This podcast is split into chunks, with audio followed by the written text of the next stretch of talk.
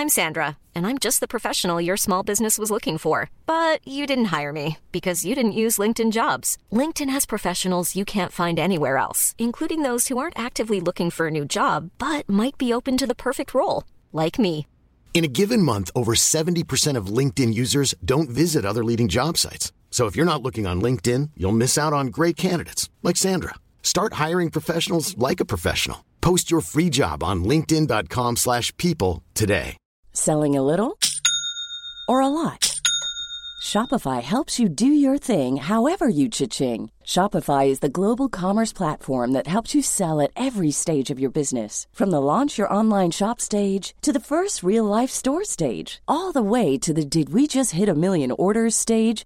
Shopify is there to help you grow. Shopify helps you turn browsers into buyers with the internet's best converting checkout. 36% better on average compared to other leading commerce platforms because businesses that grow grow with Shopify. Get a $1 per month trial period at shopify.com/work. shopify.com/work. Normally, being a little extra might be a bit much, but not when it comes to healthcare. That's why United Healthcare's Health Protector Guard fixed indemnity insurance plans, underwritten by Golden Rule Insurance Company, supplement your primary plan so you manage out of pocket costs. Learn more at uh1.com.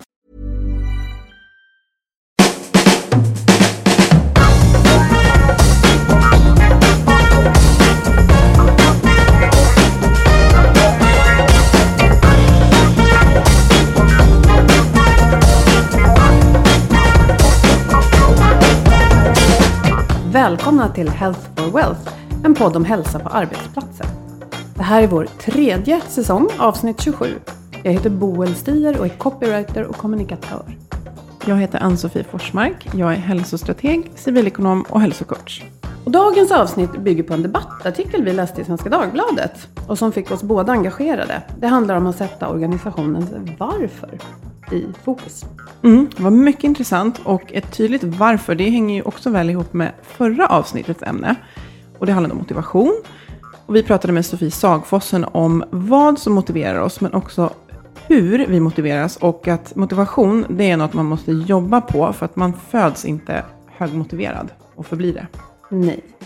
Och vår partner Twitch Health hjälper ju företag att bygga hållbar hälsa med strategiska insatser.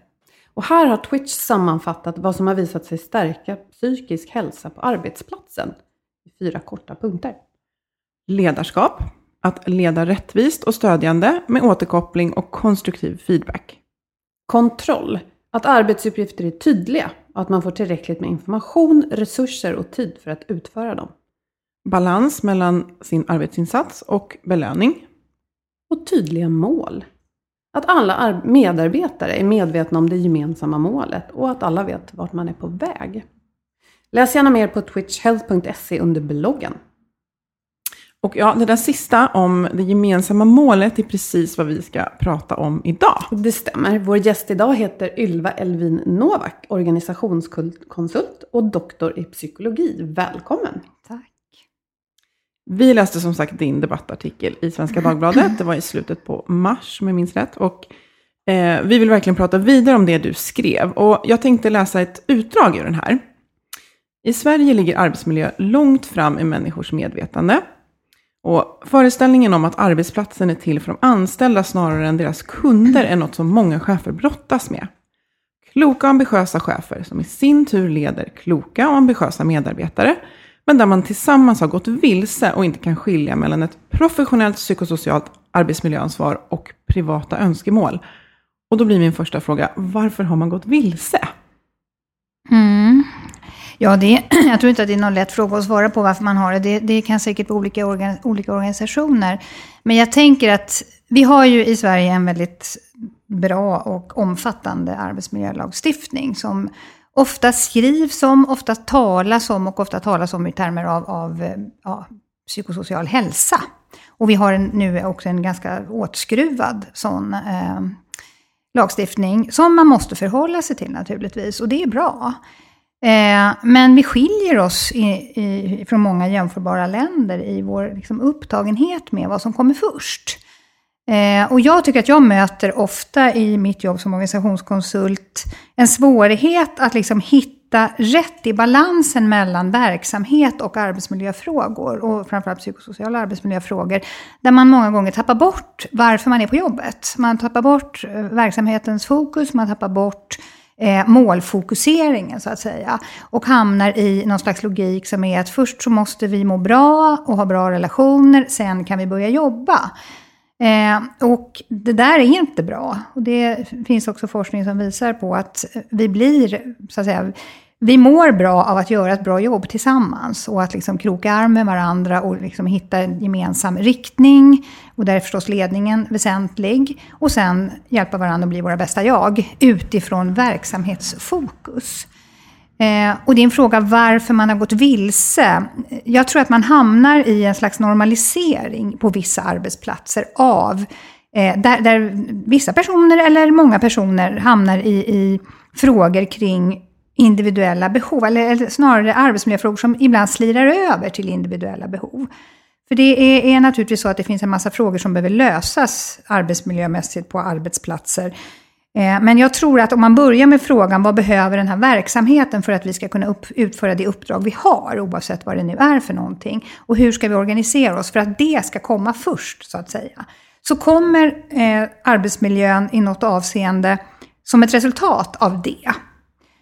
Eh, och, och, det är en, an, en, för många gånger så är det en logik som i något avseende, jag upplever i alla fall, blir befriande för chefer. Eh, när man blir tydlig med att vi är här därför att vi har en viss uppgift. Och det kan också bli befriande för medarbetare i bemärkelsen att man blir liksom lyft i sin professionalitet. Man blir tilltalad som en vuxen människa med en, med en profession i botten. Eller en yrkeskunskap, en kompetens. Eh, och just den här upplevelsen av att vara en kompetent människa det är otroligt centralt, inte minst för motivation, som ni pratade om i den här förra podden. Att det är också en sån här grundläggande ska man säga, känslomässigt behov egentligen. Att upplevelsen av att jag är en kompetent person som kan utföra det jag ska göra. Mm. Men eh, jag är så nyfiken på var du ser det här. För ja, vi, vi, har ju också pratat om, och vi läser om med jämna mellanrum i, i tidningar och hör i tv och sådär, om arbetsplatser där, det där man knappast har tid och möjlighet att bygga relationer eller att fråga varandra personliga frågor. För att man har inte ens tid och resurser att klara av det man ska. Mm. Men, men uppenbarligen ser du det här. Är det, är det en viss typ av bransch, en viss typ av företag? Var? Överallt, skulle jag säga. Jag tror inte att det går att säga så här, viss typ av bransch, viss typ av mm. företag. Det är klart att i den privata sektorn har ett ekonomiskt tryck, ett in, ekonomiskt incitament som är mer påtagligt än i offentlig sektor. Eh, och självklart så finns det arbetsplatser, kanske branscher, som är hårt belastade eh, på ett sådant sätt så att arbetsmiljöfrågan är, behöver aktualiseras liksom i allra högsta grad. Mm. Men det är de facto så. Det är, det är lite grann frågan om liksom hur man ramar in. Och jag tänker, jag tänker mycket systemiskt. Att att förstå arbetsplatser och förstå Eh, arbetsmiljöer utifrån ett slags system. Där vi intar olika positioner. De är delvis präglade av vad vi har för position i ett system. Vi har någon typ av topp, vi har någon typ av mellan, vi har någon typ av botten. Eh, men vi intar också den, den typen av beteende. Och ett sånt där reflexmässigt bottenbeteende, som alltså inte, botten betyder inte dåligt, utan det betyder att man intar en position som är präglad av att man blir lite ansvarslös. Man sitter med armarna i kors och tänker att det här, jag skickar upp ansvaret uppåt, jag kan inte göra någonting. Det kan delvis vara en upplevelse av att jag kan inte göra någonting. Eh, men det kan också vara ett svar på en toppposition som suger upp ansvar, som också är ett reflexmässigt toppbeteende kan man säga. Att liksom, ah, men, oh, jag måste lösa det här snabbt. Vi måste, ingen får må dåligt. Jag måste liksom snabbt göra någonting. Eh, och det där, lite grann beroende på var man befinner sig i systemet så har vi olika sätt att bete oss. Och det är så att säga systemutlösta beteenden som inte har någonting med personer eller personligheter att göra. Och vi kan alla växla mellan de där beteendena beroende på var vi befinner oss i ett system. Mm. Eh, och jag tror att det här systemiska tänkandet det ger oss ett verktyg att fokusera på det gemensamma uppdraget. Att liksom förstå vad behöver det här uppdraget för att det ska bli utfört på bästa sätt från olika personer, olika positioner i det här systemet. Många gånger så är det ju så att när man blir approcherad som konsult, att frågan är ofta någonting i stil med vi har några besvärliga personer här eller några som inte kan samarbeta eller vi har problem i den här gruppen. Och Alltså den här enormt kända gruppforskaren Susan Whelan som har skrivit i stort sett allt eh, på senare år kring smågruppsforskning och som ju har gjort enorma metastudier kring det här. Hon är ju brutal i sitt sätt att beskriva hur, en välfung- alltså hur man får en grupp att fungera. Och det är att helt strunta i relationerna i stort sett, om man ska vara lite drastisk. När hon får fråga, men vad gör vi med de här jobbiga människorna som bara ältar eller gnäller? Då säger hon så här, inte vet jag, det hör väl inte hit. Det är ju en arbetsplats. Alltså ungefär så. Eh, och jag tänker att det är ju ett, ett, sätt att se på saken, att vi är här för att jobba tillsammans, för att skapa ett resultat tillsammans. Och vi litar på att vi alla kan göra det på bästa sätt. Det skapar effektivitet och det är delvis en individuell förmåga på något sätt, att se till verksamhetens bästa. Och, och um, just den här upplevelsen av att vara en kompetent person, det är väldigt centralt i det här tror jag. Det låter som att du delvis pratar om att lyfta upp förväntningar. Istället för att fastna i individers uppfattningar och problem. Mm. Att nu, om du då är på botten, som du sa, det kan ju låta negativt, mm. men det betyder att du är längst ner i en kedja. Mm. Och därför ska du utföra vissa saker, inte allt. Eh, om, du, om det finns en tydlig förväntan på att du ska göra vissa saker, så kanske det tar bort oro, vi pratar ju ofta om det, tydlighet. Ja, tydlighet brukar jag tänka är medicinen för allting. Det, jag kan inte komma på någon situation där otydlighet skulle vara bättre. Eh, och tydlighet handlar ju om att liksom göra en tydlig ruta, en tydlig verksamhetsruta. Att det här är så att säga jobbet.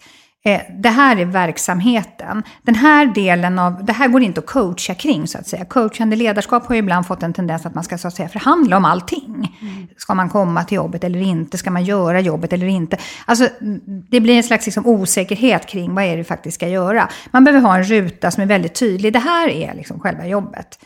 Där kan vi inte hålla på och dividera om så hur det ska vara. Sen kommer det hela tiden att förändras också, för innehållet i arbetsuppgifter förändrar sig hela tiden och väldigt mycket snabbare nu än vad det kanske gjorde för 20-30 år sedan. Du är anställd, blir anställd som något och efter ett antal månader så är det någonting annat. Och det tänker jag, det kräver, kräver ju en stor flexibilitet också hos många medarbetare som är lättare eller svårare att stå ut med för olika människor. Kanske lättare för yngre människor som har kommit in i en liksom snabbare tempo. Jag vet inte. Men tydlighet tänker jag är otroligt väsentligt och att hela tiden lägga tillbaka. För att det här systemiska liksom, reflexbeteendet som också kan bli att ta på, alltså att ta andra människors osäkerhet och göra det till sin egen istället för att liksom lägga tillbaka. Ja, men okej, okay, det här blir ett, du, du säger att det är på det här sättet. Hur tänker du att vi kan göra kring det utifrån vad verksamheten behöver? Mm. Inte så mycket utifrån vad du behöver. Och då menar jag inte att man, inte liksom, att man ska strunta i arbetsmiljö, att människor som behöver ett ståbord inte ska få ett ståbord. Det har att göra med verksamheten. För att vi ska kunna utföra våra jobb på bästa sätt så behöver vi ha liksom ergonomiskt eh, bra grejer. Vi behöver liksom ha en arbetsmiljö som är, är, är rimlig på alla möjliga sätt och vis. Utan det är mer frågan om hur var börjar jag någonstans? Hur är tilltalet? Att utgå ifrån verksamheten. Mm. Ja. Nej, men för jag tänker också just på, jag började tänka historiskt nu och jag tänkte att när, när varför var, eh, vårt syfte var liksom att sätta ihop någonting, alltså någonting, en, en mm. produkt, en ganska fysisk produkt, eh, så blir ju tydligheten tydligare. Alltså det är det här mm. vi ska göra. Mm. Nu är det ju väldigt många organisationer som har för mig som känner mig väldigt analog ibland, mm. väldigt abstrakta syften och varför. Ja. Och, och eh, jag tänker att, jag, jag håller, jag, precis det här med tydligheten blir så viktig, men den blir svår när det är, vad är vårt syfte? Vi ska leverera den bästa tjänsten till alla de här kunderna. Om man bara mm. famlar i, i en liksom otydlighet, och jag tänker att vi, min roll tidigare kanske var så här, ja du och jag kom inte överens, men det gjorde inte så mycket, för jag stod här och grejade med mitt. Men nu mm. är vi så otroligt mycket, mm. vi bygger relationer med kunder, och vi ska vara agila och mm. eh, det ställer... Säljer förtroende och sådana mm. saker. Ja, ja precis. Mm. Hur, hur tänker du runt det? Att det är liksom var, var vi är nu, 2017, i skenande digitalisering? Och... Nej visst, eh, systemen blir allt mer komplexa, absolut, och svårare att navigera i. Och där tänker jag, det är ju verkligen en ledningsfråga, att kunna så att säga paketera eh, verksamhetens fokus på ett sådant sätt så att det blir begripligt för människor som är i en del av verksamheten. För att eh, som medarbetare har du ju inte samma ansvar att omfatta hela systemet, begripa det på hela verksamheten så att säga. Samtidigt så behöver du, eh, så, alltså, så kräver det större förmåga att förstå ett större system nu än om du skulle göra, stå och göra någon liten grej vid en maskin eller någonting sånt där. det är klart att det, det ställer större krav och det, det, kräver ett mer aktivt medarbetarskap skulle jag säga. Vi lever ju inte längre i ett samhälle där vi har arbetsgivare och arbetstagare och någon liksom talar om gör det här. Eh, utan det kräver ju att vi, att, alltså, som medarbetare behöver man kunna leda sig själv. Man behöver kunna leda andra och man behöver kunna låta sig ledas. Och det gäller både chefer och medarbetare, skulle jag säga. Ja, men jag tänker, är det där i det här självledarskapet som man ibland går vilse då och tycker att man ska ta liksom alla sina problem och alla sina tankegångar till chefen? Att det är han eller hon som ska hjälpa en? Ja, det, så kan det vara i vissa situationer. Och, och det här med att det är en ledningsfråga och det är en chefsfråga som ni nämnde förut. Det är ju en vanlig liksom, kommentar. Det, det ska man säga, det är här bottenbeteende. Eh, jag får, får jag bryta in där? Vi pratade lite innan vi började spela in om att man just ofta säger att det där är en ledningsfråga mm. och så är, är det ingenting som jag behöver ta i. Mm. kanske är det så att vi behöver förstå att vi allt mer behöver samarbeta. Ja. Men då är det ännu viktigare att rollerna är tydliga så att man mm. förstår vad man kan påverka och mm. vad man mm. ska påverka. Ja, ja, visst är det det. Och det kan naturligtvis variera. Nej, jag, eh, du började, så kom du in lite på arbetsmiljölagstiftning och jag faller helt naturligt in i tankar runt den här nya föreskriften organisatorisk och social arbetsmiljö. Mm. Som ju, eh, i alla fall jag har ibland beskrivit det som att ja, men det här gör att det psykosociala ans liksom ansvaret, att man lyfter det lite uppåt och säger att det här blir liksom ett chefsansvar mm. att, att se till att vi har bra förutsättningar och sådär. Hur, hur känner du runt den? Ja, jag vet inte om jag känner något runt den och jag vet inte om jag tänker så mycket runt den heller. Jag kan den inte i, i, i detalj på något sätt, men den stramar ju upp lite grann. Och det är klart att det är... Ja, Får jag bryta in ja. för, för jag tänker att alla lyssnare kanske inte hänger med heller. Den här nya föreskriften som kom för ett år sedan. En viktig grej i den är att man pratar inte längre där om psykosocial hälsa, utan om organisatorisk och social. Och så mm. som jag tolkat det är det just att inte titta på dig, om du är utbränd eller mm. mår mm. dåligt och säga oj vad är fel med dig? Mm. Utan att vi måste ta hälsan och arbetsmiljö ur ett helhetsperspektiv. Mm. Och den är ju viktig därför att om man jobbar med så här organisationer så ser man ju ofta tycker jag eh, att eh, man har en ambition om en verksamhet och man har en ambition om ja, någonting. Men man har en organisation som inte stödjer det. Och det, då behöver man ju titta på organisationen. Hur kan organisationen stödja verksamheten så att den blir liksom utförd och optimerad? Eh, och att människor naturligtvis kan göra det här på ett sätt som gör att de också mår bra. Mm. Um, men visst blir det lätt när man pratar om organisationen att då tittar man på ledningen. Ja. Men de är ju ändå bara en del av ja, organisationen. De är en del av organisationen. Visst är det så.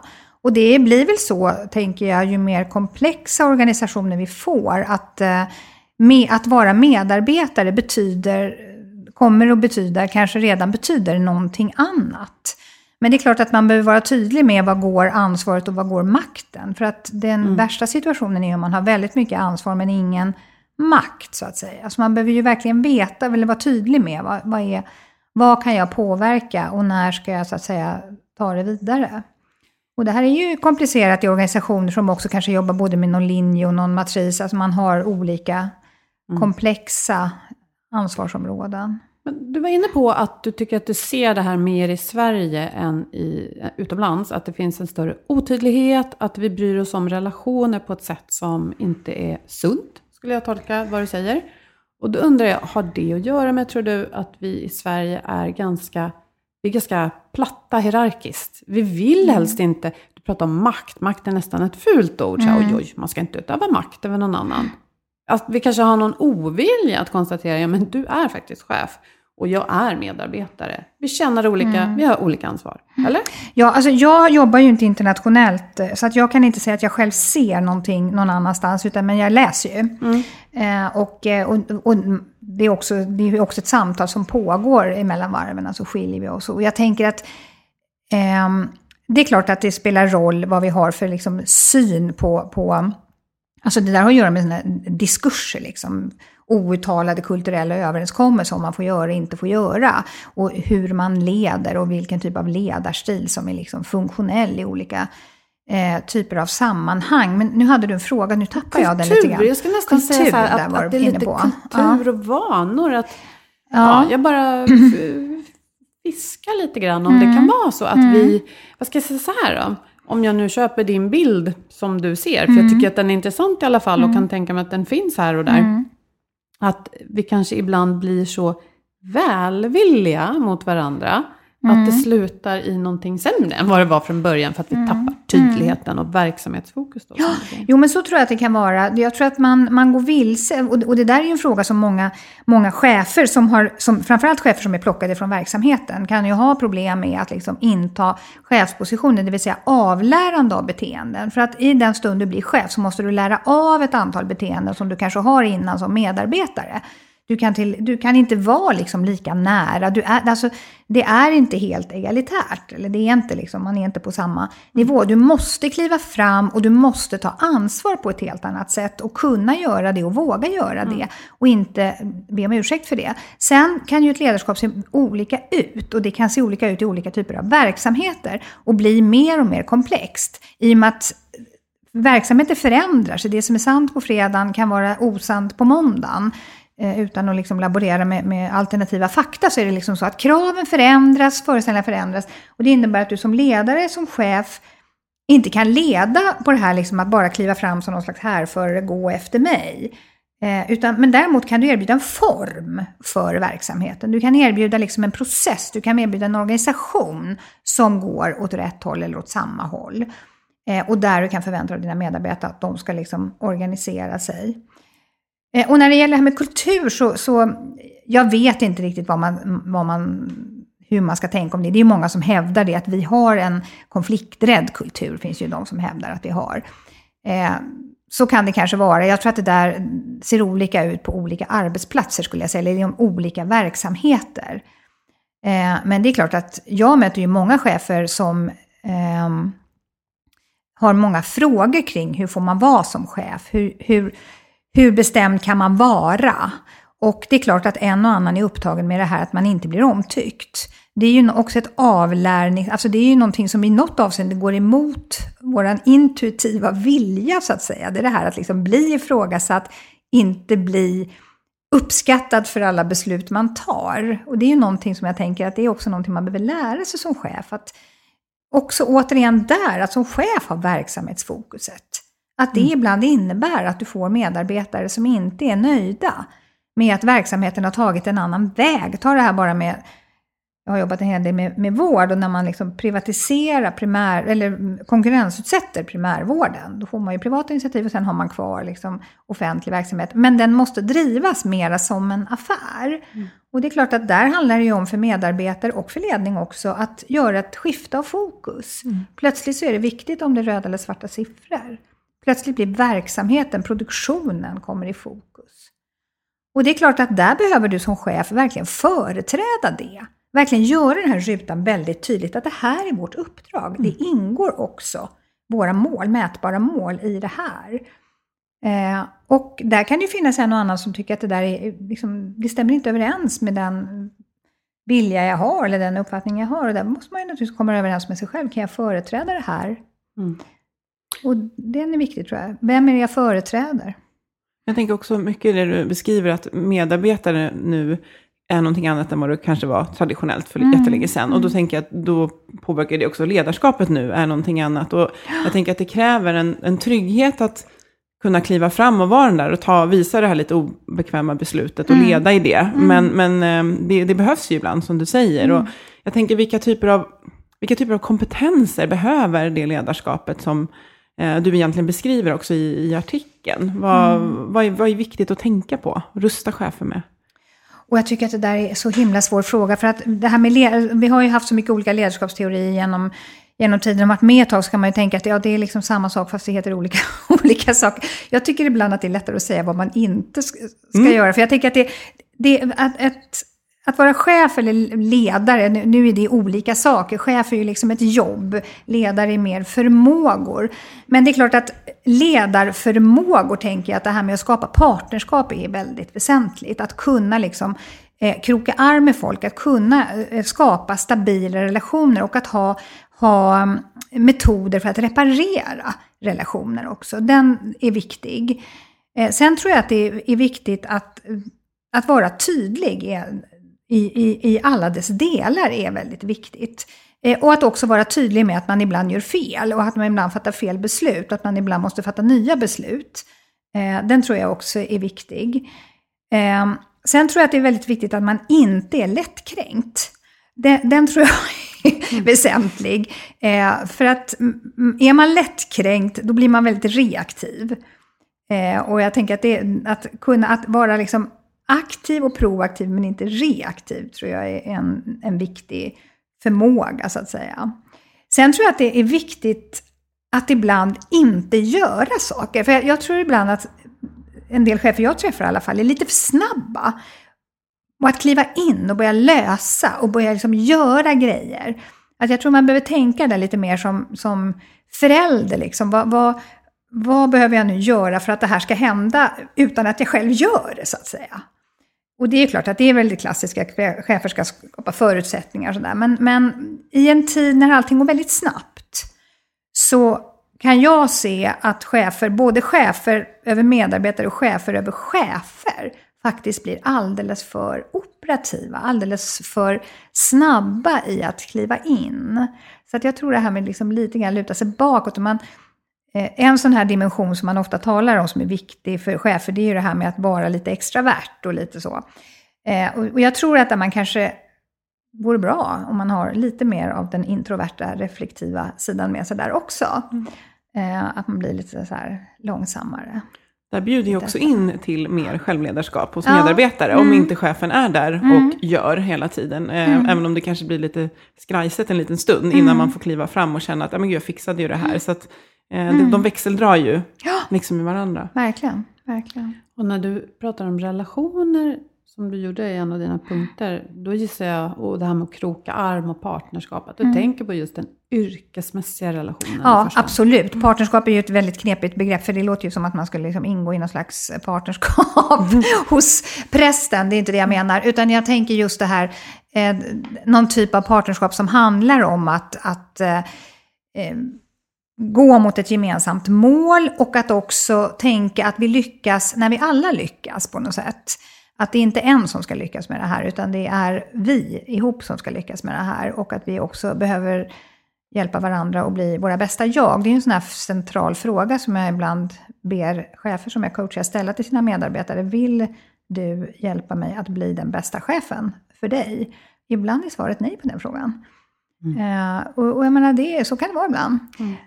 Så det är en, en, del av partnerskap. Men jag tänker också partnerskap handlar också om, om relationer utanför organisationen. För att det är så komplext nu. Och vi har också en sån väldigt stor möjlighet att påverka när vi är kunder, när vi är brukare, när vi är patienter. Alltså ta bara en sån som patient. En patient idag, det är nog helt annat än patient på 50-talet, liksom, som, eller kanske på 80-talet, vad vet jag. Men, men nu kommer vi ju dit och vi har ju alla diagnoser klara för oss och vi har ju googlat på allt och vi mm. kan den senaste forskningen.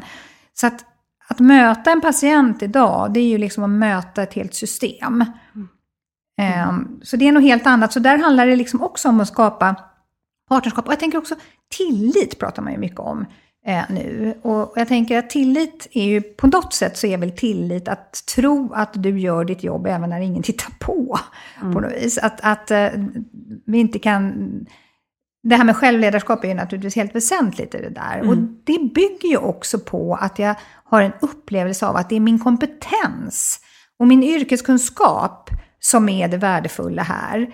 Inte jag som person. Det är klart att jag som person behöver vara viktig och händer det mig någonting i livet så behöver jag liksom få stöd, också kanske från arbetsgivaren. Men att jag är där som en yrkesperson och det är något annat än om jag är i en relation med en vän eller med en partner sådär på något sätt.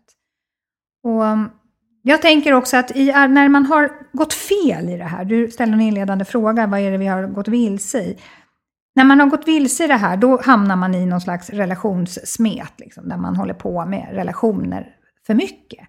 Där, man, där det mer handlar om hur är vi mot varann och jag måste få det här för att jag ska må bra och jag måste få då för att jag ska få må bra för att mitt liv ska få gå ihop eller vad det är. Eh, det är väldigt svårt att backa ur sådana miljöer. Därför att det är i något avseende skampräglade miljöer. Vi har sagt saker och gjort saker som vi alla kanske i något avseende ångrar. Men vi kan liksom inte riktigt förmå oss att ta oss ur det där och komma in i konsult, alltså, skicka in en konsult i det där som börjar mixa med relationer, det skulle jag säga, det gör mycket mer skada än nytta. Det man behöver göra där är ju möjligen att skicka in en konsult som börjar jobba med systemet, det vill säga verksamheten. Mm. Vad har ni för verksamhet? Mm. Vad behöver ni göra för överenskommelser för att uh, få den här verksamheten att fungera? Hur motiverade är ni för att göra den här verksamheten? Vad, vad har ni för resurser för att göra den här verksamheten? Och då menar du faller vissa saker på plats och man då, kanske inte måste ja, lösa alla gamla Systemet äter upp väldigt mycket av de här interpersonella konflikterna, skulle jag säga. Eh, systemtänkandet har en tendens att just liksom sluka det på något sätt. Och människor börjar ruska på sig liksom, och ja visst ja, jag, är ju, mm. liksom, jag har ju en kompetens. Man gör en resursinventering. Vad har vi här i den här gruppen? Ja, vi kan ju det här. Det är ett sätt att låta människor backa ur och komma tillbaka utan skam, skulle jag säga. Det, så att det är liksom ett sätt att hjälpa människor att återerövra den professionella kompetensen. Och det, den tror jag är viktig. Jag tänker där, jag, jag, bara fick en bild framför mig ungefär som en grupp som står och träter med varandra och så är det någon som står utanför och håller upp någonting. Att hallå, ja. vi ska ju hit och alla ja. tittar upp och bara, ja just det. Ja, och så börjar de gå tillsammans. Klarar en grupp det här själva? Det känns som att någon mm. måste komma och hålla mm. den här riktningen ja. om man inte har haft en den. En del kan nog klara det själva med hjälp av en bra chef och ledare. En del behöver en eh, systemiskt orienterad organisationskonsult. Mm. Som kan hjälpa till med, med en process eh, kring det där. Mm. Eh, skulle jag säga. Men man, jag tror att man, man gör fel om man tänker, vilket jag... Ja, som jag sa, man blir ofta approcherad som en person som ska komma in och lösa individuella Alltså nästan som medla och sådär. Och det mm. kan naturligtvis behövas i vissa situationer. Men jag skulle säga att det är ganska ovanligt. Egentligen. Om man kommer ihåg att människor är på en arbetsplats och utgår från det och verksamheten så försvinner en del av det där. Naturligtvis så får man aldrig tänka att liksom kränkningar, mobbing eller sådär ska lösas med något slags systemiskt eh, verksamhetsfokus. Det måste naturligtvis hanteras på ett för individen bästa sätt. Men så det finns en gräns mellan den, den här relationssmeten som du pratade om, som många fastnar mm. i, och eh, uttalad mobbning. Absolut, mm. absolut. Det, det handlar ju inte om människor ska fara illa. Det är ju absolut inte det det handlar om. Och jag tror att vi, vi, vi behöver verkligen tänka både och här och inte antingen eller. Utan vi behöver både förhålla oss till psykosocial och för övrigt fysisk arbetsmiljö. Nu jobbar jag ju väldigt lite med industri och sådär, men det är klart att där finns det ju en helt annan typ av utmaningar kring just att det inte får vara för, ja, apparaterna ska vara säkra och vad det nu är för någonting. Sådana saker. Men, men, att vi behöver liksom tänka både och. Men vi behöver komma ihåg verksamheten. Och vi behöver komma ihåg att människor, vuxna människor, de flesta vuxna människor är, är liksom ytterst kapabla att liksom hålla ångest, att eh, härbärgera osäkerhet, att härbärgera en viss mått av osämja. Vi klarar det och vi ska klara det. Det är en del av vuxenlivet så att säga, att kunna det. Men jag tänker där att där kanske man, det här kanske man måste prata om och säga mm. så här, mm. vet ni vad? Det kommer käbblas lite. Mm. Det kommer vara lite så här, för att, för att annars kanske man målar upp just en utopi att alla ska vara bästa vänner och vi ska vara, liksom, vi ska vara som en välsmord mm. liksom, kuggmaskineri som funkar. Och, och eh, jag, jag, kan ju bara gå och liksom titta tillbaka. Mitt arbetsliv så är det ju inte så någonstans. Det är alltid någonting som inte är perfekt. Men mm. acceptera det och så, vi går ju till jobbet för att vi ska utföra någonting. Vi går ju inte dit för att skapa eh, ja, relationerna är ju viktiga, men det är ju inte syftet. Ja, jag har börjat en ny relation. Nej, jag har börjat ett jobb mm. där vårt mm. mål är. Eh, så det känns lite som att du säger att man kan få till både bättre trivsel och liksom bättre välfungerande av att fokusera på riktningen. Varför? Mm. Ja, jag tror att det är så. Jag tycker att det finns mycket forskning som också stödjer det eh, sättet att tänka. Mm. Mm. Och göra den prioriteringen. Jag tänkte, du har skrivit en bok som heter 11 nyanser av tystnad. Mm. Om maktspel och konflikter på arbetsplatser. Mm. Det här är ju högaktuellt och vi nämnde de nya föreskriften, nya föreskriften från Arbetsmiljöverket. Där är ju kränkande särbehandling och mobbning en av tre, tror jag, väldigt så här, tunga punkter. Mm. Mm. Man har sett att det är något som verkligen får människor att må dåligt. Eh, på riktigt vad, alltså, har vi blivit sämre på det här? Eller är det ungefär som det alltid har varit? Är det bara att vi har uppmärksammat det nu? Oj, det var en svår fråga och den kan jag inte svara på faktiskt. Jag kan inte liksom statistik, jag kan inte forskning på det här området eh, alls. Jag tror ju att eh, konflikter i grupper har väl alltid funnits på det ena eller andra sättet. Eh, tyvärr har det nog alltid varit så att också vissa människor har farit väldigt illa i det Mm. här. Men eh, så jag vet inte om det har blivit sämre eller bättre. Om det kan vara så att ett högre tryck, en större komplexitet i arbetslivet kan leda till att det är också eh, vissa människor som blir mer utsatta. Det, det, det vet inte jag. Men jag tänker att det är naturligtvis otroligt väsentligt att man, har, att man approcherar det här och att man gör det på rätt sätt. Och man gör ju nu också, har jag sett publikt, jag har inte sett det där programmet, men det finns ju något program också på tv till och med som handlar om där Morgan Alling intervjuar människor eh, som har blivit mobbade eller miljöer där det förekommer och sådär. Så att, ehm, jag tänker att just det där att lyfta upp det, att prata om det och att också där tänker jag det här med att tilltala människor som vuxna människor. Det här förekommer ju bland barn, de är inte vuxna. Men på arbetsplatser, att det här är en, en vuxen människa ska verkligen kunna ta ansvar för att bete sig som folk. Mm. Ehm, och, och att det aldrig är okej att liksom skylla på några slags gruppprocesser eller vad man nu använder för uttryck. Som man ju ibland gör, att jag, jag, det bara händer olika saker. Så jag tänker att en viktig del, ni frågade förut, en viktig ledarfärdighet, så är ju en otroligt viktig, eh, viktig ledarfärdighet, det är att, un, att leda människor till att undvika triangulering, det vill säga att undvika att tala om. Att skapa en miljö där man pratar med människor och hittar modeller, processer, vilket det finns, för att samtala med. Eh, för att slippa konflikthantering så kan man jobba konfliktförebyggande. Och det innebär inte att man, att man jobbar konfliktundvikande, utan det handlar helt enkelt om att man hittar sätt att tilltala varandra, där man beskriver vad som händer med mig när du gör så här. Eh, och sen liksom samtala kring det. Och man behöver inte bli överens. Men man börjar inte varje mening med du, utan man börjar med jag. Mm. Så det är också en sak som man som chef och ledare behöver kunna. Och man behöver vara en förebild i det, Mm. tänker jag. Mm. Vad intressant. Vi eh, har berört fysisk arbetsmiljö som är en sak som vi ganska snart kommer att återkomma till, kommande avsnitt. Och det du pratade om nu eh, skulle jag kunna kalla för feedback. Ja, Och olika sätt att skapa en bra feedbackkultur. Det kommer vi också prata om framöver. Eh, ja, vi skulle kunna prata länge till, Ja. men jag tror att vi behöver runda av nu. Lyssnaren kanske är framme vid sitt eh, pendeltågstation, eller Ja, där man ska. Har vikt klart tvätten. Promenerat färdigt. Ja. Slänger in. Tack så mycket för att du ville komma hit. för Tusen tack. kom hit. Tack för att ni lyssnade. Ni får alltid väldigt gärna prata med oss på LinkedIn och Facebook och läsa på hemsidan healthforwealth.se. Så tackar vi Agda Media för produktionen. Hej då! Hej då.